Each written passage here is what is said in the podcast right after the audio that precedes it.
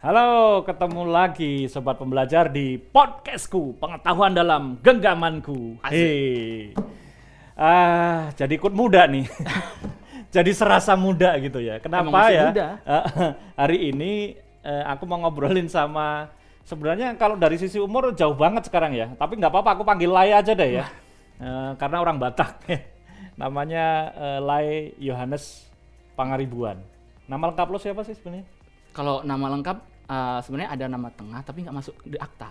Nggak ada akta. Nama tengahnya apa itu? Wonder Pangaribuan. Wonder. Wonder Wonder Pangaribuan. Pangaribuan. Ya orang Batak emang kalau kalau ngasih nama gitu ya. ada temenku eh, dulu ada pelari cepat di Afrika namanya Jesse Owen. Temenku dikasih nama Bobby Owen Sparinduri.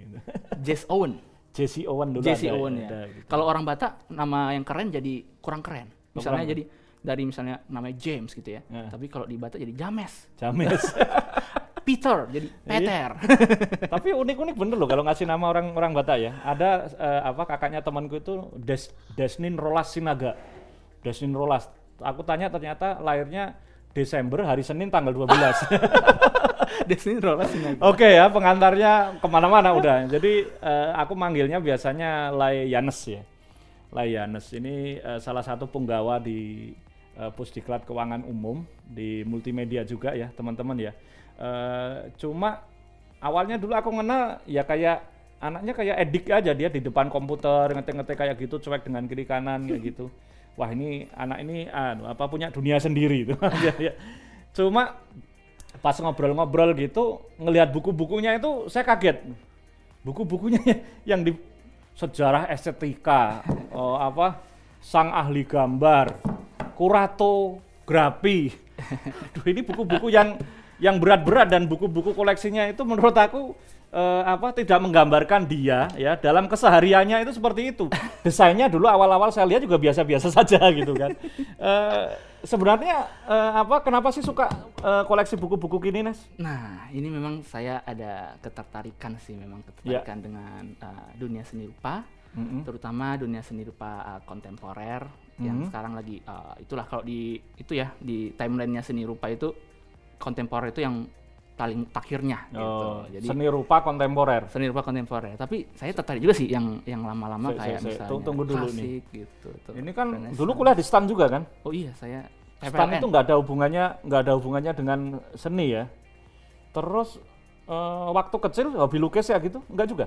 Enggak, kalau kecil ah ini. Kalau seni rupa kontemporer itu ah, teknik itu nggak penting. Hmm. Nah, jadi Serius sekali kamu jawabnya. nah, jadi ah, yang bikin saya tertarik itu kan ah, dari seni rupa kontemporer itu karena dia itu seni yang bercerita. Nah, Oke. saya dari kecil itu dulu senang Senang bercerita. cerita, Nah, storytelling gitu ya. nulis cerpen, Nulis cerpen, gitu. gitu. Jadi saya dulu waktu kecil itu nulis cerbung di uh, buku LKS. Oke. Uh, itu ada ada yang datang teman Oke, bapak. kalau gitu. itu kan Nah, itu hobi yang itu masih hobi yang lumrah buat Iya. seorang anak kayak gitu. Tapi ini menurut aku masih masih belum nyambung. Sebenarnya perkenalan kamu dengan eh, ini kapan sih, Lai? ah, Dengan dunia seni rupa kayak gitu? Jadi pertama kali ke cemplung gitu ya di Hmm. seni rupa itu saya di tahun 2015. Ah, di tahun 2015 itu Belum lama juga ya, 5 6 6 tahun 6 ya, tahun, sudah lama. 6 tahun yang lalu. Ah, kebetulan kan sebelah kantor kita ini Pak, itu gudang Sarinah. Oh, kan? oh ya, sering buat Nah. pameran-pameran apa seni rupa ya. Iya, jadi instalasi eh, lukisan juga ya. 2015 itu awalnya. Ya, ya, ya, Jadi ada ah, namanya Jakarta Biennale. Ya, Jakarta Binal kan pernah beberapa kali di situ ya. Iya, dua Ya, ya. kali sebenarnya Pak. Ya, dua ya, kali ya. sana. 2015 itu yang pertama mereka selenggarakan di situ. Oke. Itu itu Pak, apa namanya? macet di depan Oh, gitu? Kantor. Depan. Kan- Iyalah jalan-jalan depan kantor itu kan kecil sekali ya. iya kan dan itu malam pembukaannya. Oke. Nah, malam Terus pembukaannya terus saya kira wah ini kayak kayaknya konser musik nih asik juga nih kalau sorry sorry pulang kerja gitu ya Ah, ah. nonton musik gitu kan Ah.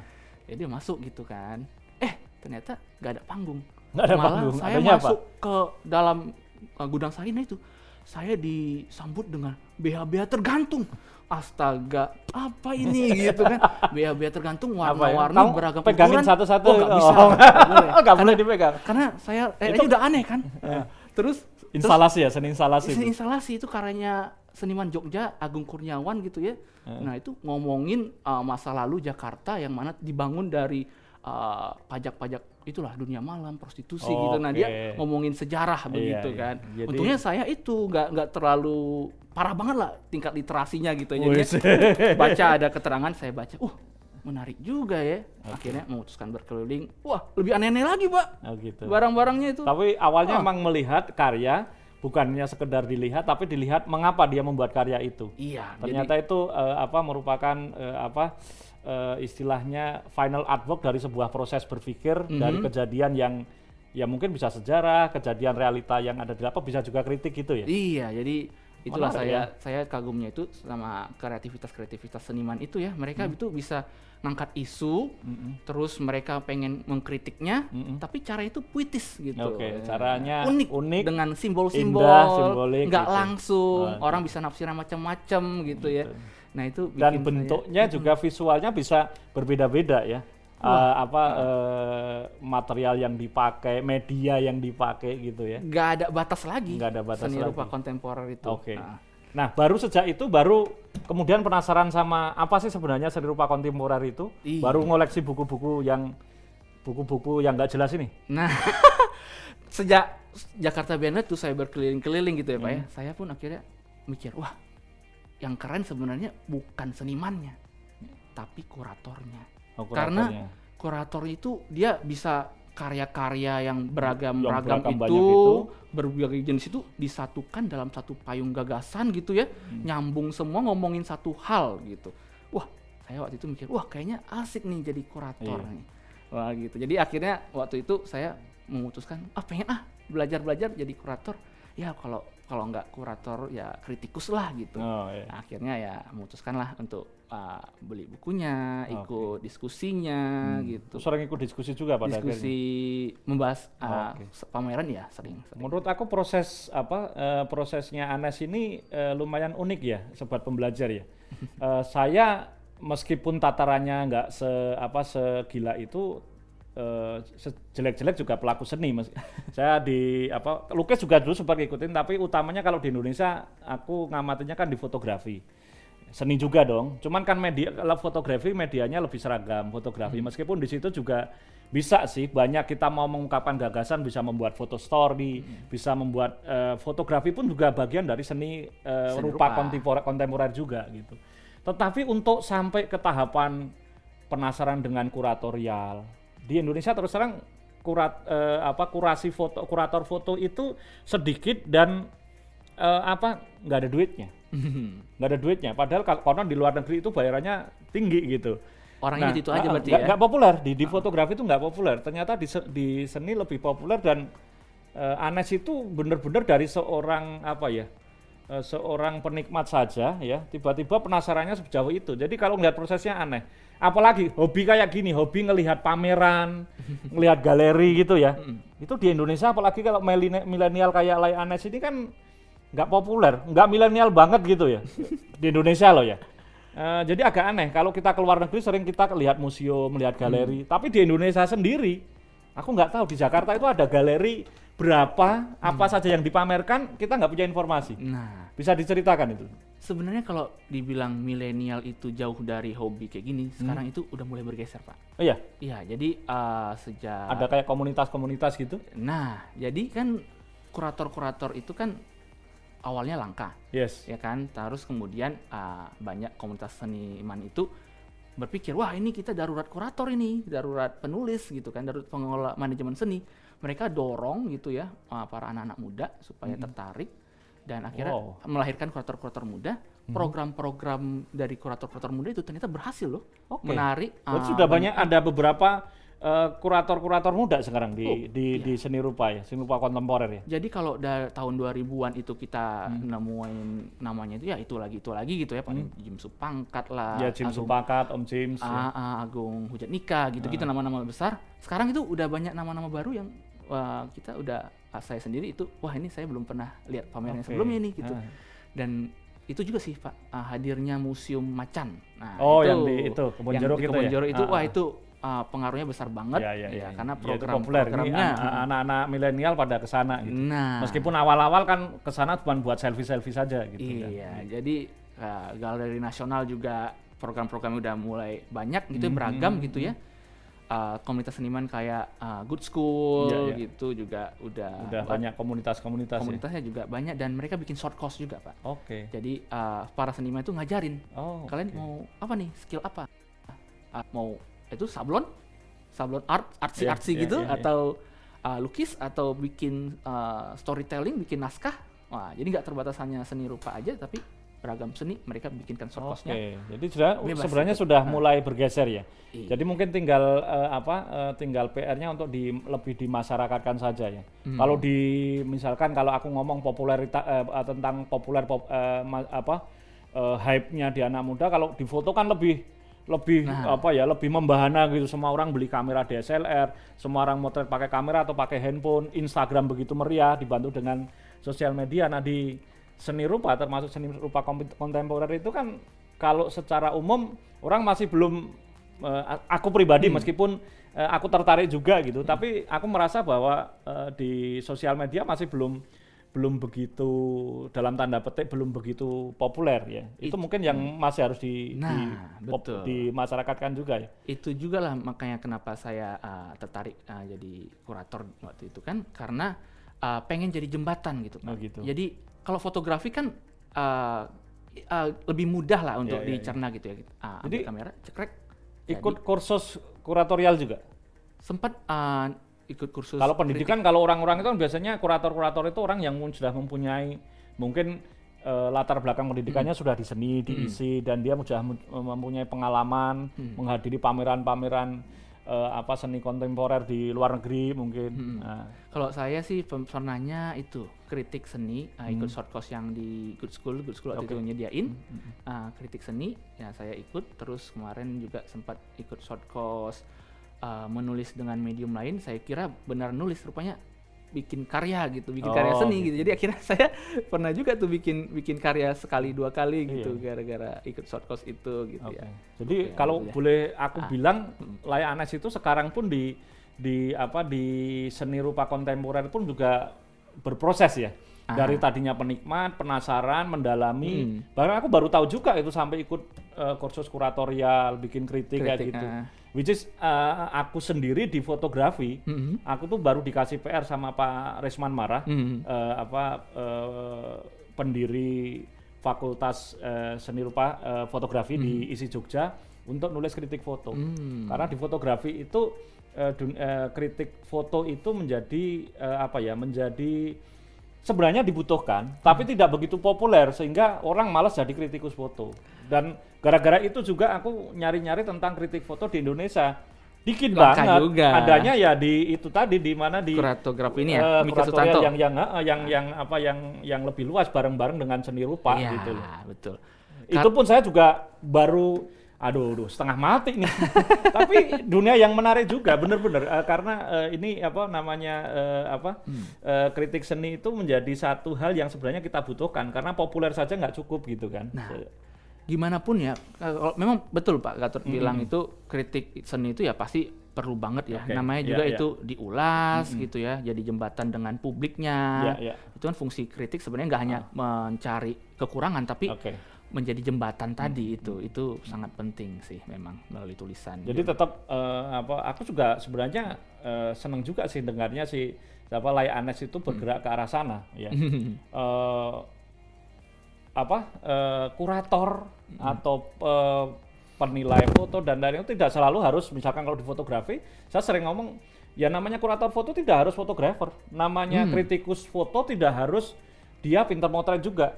Ada ada cara berpikir yang salah di kalangan eh, apa kalangan eh, apa seniman mungkin. Kalau bilang kayak kayak di foto atau di tempat lain gitu. Ketika fotonya atau karyanya dikritik orang gitu Nah. dia sering nanya siapa sih yang kritik? Karya dia seperti apa sih? Kayak karya kamu bagus saja main kritik saja. Ini ini kejadian bener gitu loh. Nah eh, sampai sampai saya bilang bahwa yaitu tadi sebenarnya kalau kita itu mempelajari eh, dunia kritik seni Hmm. kita pelajari, kita apa, kita benar-benar kita dalamin kayak gitu. Meskipun kita tidak punya latar belakang seni atau bahkan kita bukan pelaku seni dalam arti bahwa pelaku seni kita si artisnya, gitu kan. Itu kan sah-sah saja. Oke, dan mereka biasanya eh, lebih fair. Yang penting wawasannya luas dan Iya. ikutin perkembangan gitu. Betul kan. Itu dia. Kritik seni itu kan nggak harus kita dari tekniknya, tapi dia kita bisa nempatin Ya. karyanya Pak Gatot ini dalam perkembangan fotografi itu posisinya di mana sih? Ya, gitu kan. gitu. Di masa yang- lalu apa sih kebaruan yang dihadirkan Pak Gatot Cileh gitu kan. Nah, itu kan wawasan Iya, saya jadi itu jadi perlu. gitu. awal awal ngobrol ini tadi Eh. saya under expect sama dia gitu. Ngomongnya sekarang agak berat juga nih saya gitu kan. Itu karena terbawa buku-buku ini, Pak nih. Oh gitu ya. Nah, bahasa-bahasanya ya gitu. Kamu bacanya kapan sih? Perasaan nggak pernah ini kan kayaknya masih Bacanya kalau masih nggak lagi nggak ada e-learning, Pak. Oh, Aduh, gitu jadi menarik banget. Jadi aku eh, sebenarnya eh, awalnya waktu masuk di Pusdiklat KU ya, teman-teman ya, sobat pembelajar, eh, saya tuh eh, apa aduh di sini nanti teman ngobrol saya siapa? Ngobrol informal terutama ngomong masalah seni, masalah desain ya gitu kan. Tak liatin kayak gitu, desainnya awalnya biasa-biasa banget, tapi ternyata bacaannya berat dan ketika saya ajak ngobrol gitu emang ini eh, manusia agak berbeda gitu ya. Tapi memang Pak kalau misalnya uh, desain itu ya, uh, kenapa? Itu memang kalau kita uh, mau jago desain, jangan dari seni kontemporer deh, jangan, Ya ya ya. jangan. Mending seni modern atau seni uh, klasik gitu. Kenapa? Ah. Karena seni kontemporer itu udah Iya, uh, benar-benar. hukum-hukum setuju. warna, hukum-hukum itu udah komposisi, ini semua. tabrak Ah. sana tabrak sini gitu. Ah. Sedangkan desain kan Benar-benar. bagaimana itu bisa menyampaikan pesan. Gimana pun gitu juga kan. seni kontemporer itu, seni rupa kontemporer itu ada ketika sudah ada yang klasik duluan kan. Nah, iya. Artinya kalau kita mau belajar ke sana, ya ini dulu dong, pahami gitu. betul. Jadi eh, istilahnya kalau mau apa breaking the rules, Mm-mm. kita tahu rulesnya Yes, dulu gitu betul kan. sekali. Rulesnya, sejarahnya, Ah. eh, filosofinya kita belum tahu sudah main. Wah, saya bikin seni instalasi ini. Wah, Karena kan hasilnya diketawain nanti. kontemporer itu kan sebenarnya mengolok-olok gitu, ngejekin Iya, iya, iya. yang ya kan itu kalau itu kan tren ya. Misalkan eh, tren seni kontemporer 80-an itu cenderung Iya. apa? Ini kan biasanya dipengaruhi oleh situasi kondisi mungkin politik, Yes. ekonomi, budaya pada saat itu juga gitu. Betul. Makanya sering kali eh, apa ya itu tadi kayak kayak semacam eh, apa eh, ada ada yang olok-olok itu tadi Mm-mm. gitu kan. Ya misalnya kayak misalnya kan Renaissance gitu kan, Mm-mm. lukisan ah, wanita yang cantik itu kulit putih, langsing Oke, gitu ya. kan, seni rupa kontemporer, gendut hitam, Iya, nah, new beauty judulnya, gitu Oke. tuh. Oke, nah sekarang eh, aku masih eh, apa karena awal awalnya ngomong tadi aku sebenarnya ngobrol tadi sebenarnya pengen Hmm. membawa ke bahwa anak-anak milenial itu hobinya banyak yang mainstream dan Anes ini Hmm. mempunyai hobi yang nggak mainstream gitu. Buat anak milenial menurut Hmm. pandangan saya gitu. Nah, ke depan nih eh, bayangan eh, Laya Anes ini. Mm-mm. Dunia seni kontemporer Indonesia itu seperti apa? Nah, kalau temporer, itu ini oke eh, ini ini sebagai mungkin sekaligus Hmm. nanti ngasih tahu juga ke teman-teman bahwa ngajakan bahwa seni kontemporer itu menarik dan kita bisa nikmatin di mana gitu oke. gitu ya sebagai closing statement deh gitu Seni rupa kontemporer Indonesia ini sekarang udah itulah, apalagi gara-gara pandemi ya. Jadi Hmm. sekarang itu udah makin inklusif gitu, makin melebur dengan uh, macam-macam udah orang-orang tiba-tiba bisa mengakses gitu ya karena bisa Uh, online tadi Dan tidak hanya itu Pak, nggak hanya seni itu sebagai sesuatu yang adanya di galeri aja Hmm, gitu, tapi udah jadi praktik sosial Oke, gitu, udah yes. jadi uh, praktik yang sehari-hari Iya, gitu. Ada ada pameran itu dia itu uh, pameran konsepnya itu di rumah warga. Oh Jadi uh, orang-orang kalau mau datangin pamerannya Hmm, harus masuk ke rumah warganya Pak. wah asik. Gitu. Itu di Bandung sekarang. di Jatisura, Desa Jatisura itu di tahun menarik juga ya. 2011. bisa buat tempat untuk selfie juga Orang-orang kan gitu kan semua sekarang tiba-tiba mereka bisa eh, apa menghargai juga Nah, ya. tapi yang, yang paling penting dari pameran itu sebenarnya adalah interaksi sosialnya, Pak. Jadi Oke. uh, pengunjung datang nggak hanya cuman uh, Menikmati karya tapi bersosialisasi dengan masyarakatnya gitu. Nah, kata kunci juga ya, ya. uh, jadi makin lama makin kayak gitu sih kalau Jadi uh, seni apa rupa arti Indonesia. seni rupa yang demikian eksklusif dan mahal kalau eh, ternyata tidak bisa dijadikan alat untuk bersosialisasi dan Hmm. berbudaya ya kan? Yes, betul. Oke, keren banget juga asik aduh eh, apa pengennya santai jadi serius juga Oke, sempat belajar ya, keren banget ternyata ya. Eh, apa saya eh, apa sebentar ngobrol dengan manusia yang nggak jelas tapi ternyata begitu cerita isinya apa eh, ada dagingnya semua harus tak akui ya harus tak akui ya. Jadi saya ngobrol awal dengan eh, apa eh, seorang Yohanes Pangaribuan itu tadinya saya pikir anak muda yang ya ya kayak anak muda biasa ternyata eh, koleksi gini buat gaya-gayaan tapi ternyata enggak ya. Dia eh, dalamin bener dan dia berkegiatan serius ternyata di apa di dunia yang jauh banget dari pekerjaan aslinya di di keuangan gitu ya. Ya, keren banget. Thank you Is, Mauliate. Lai. Thank you, thank you, thank you. Sama-sama, ya, Pak. Oke, sobat pembelajar ya. Eh, apa banyak banget eh, apa hobi yang bisa ditekunin dan ternyata hobi Lai Anes itu termasuk unik dan menurut saya suatu insight men- eh, satu eh, ada satu insight baru yang aku dapat gitu. Tentu saja juga buat sobat pembelajar. Ya, tetap stay tune di podcastku pengetahuan dalam genggamanku. Genggamanku.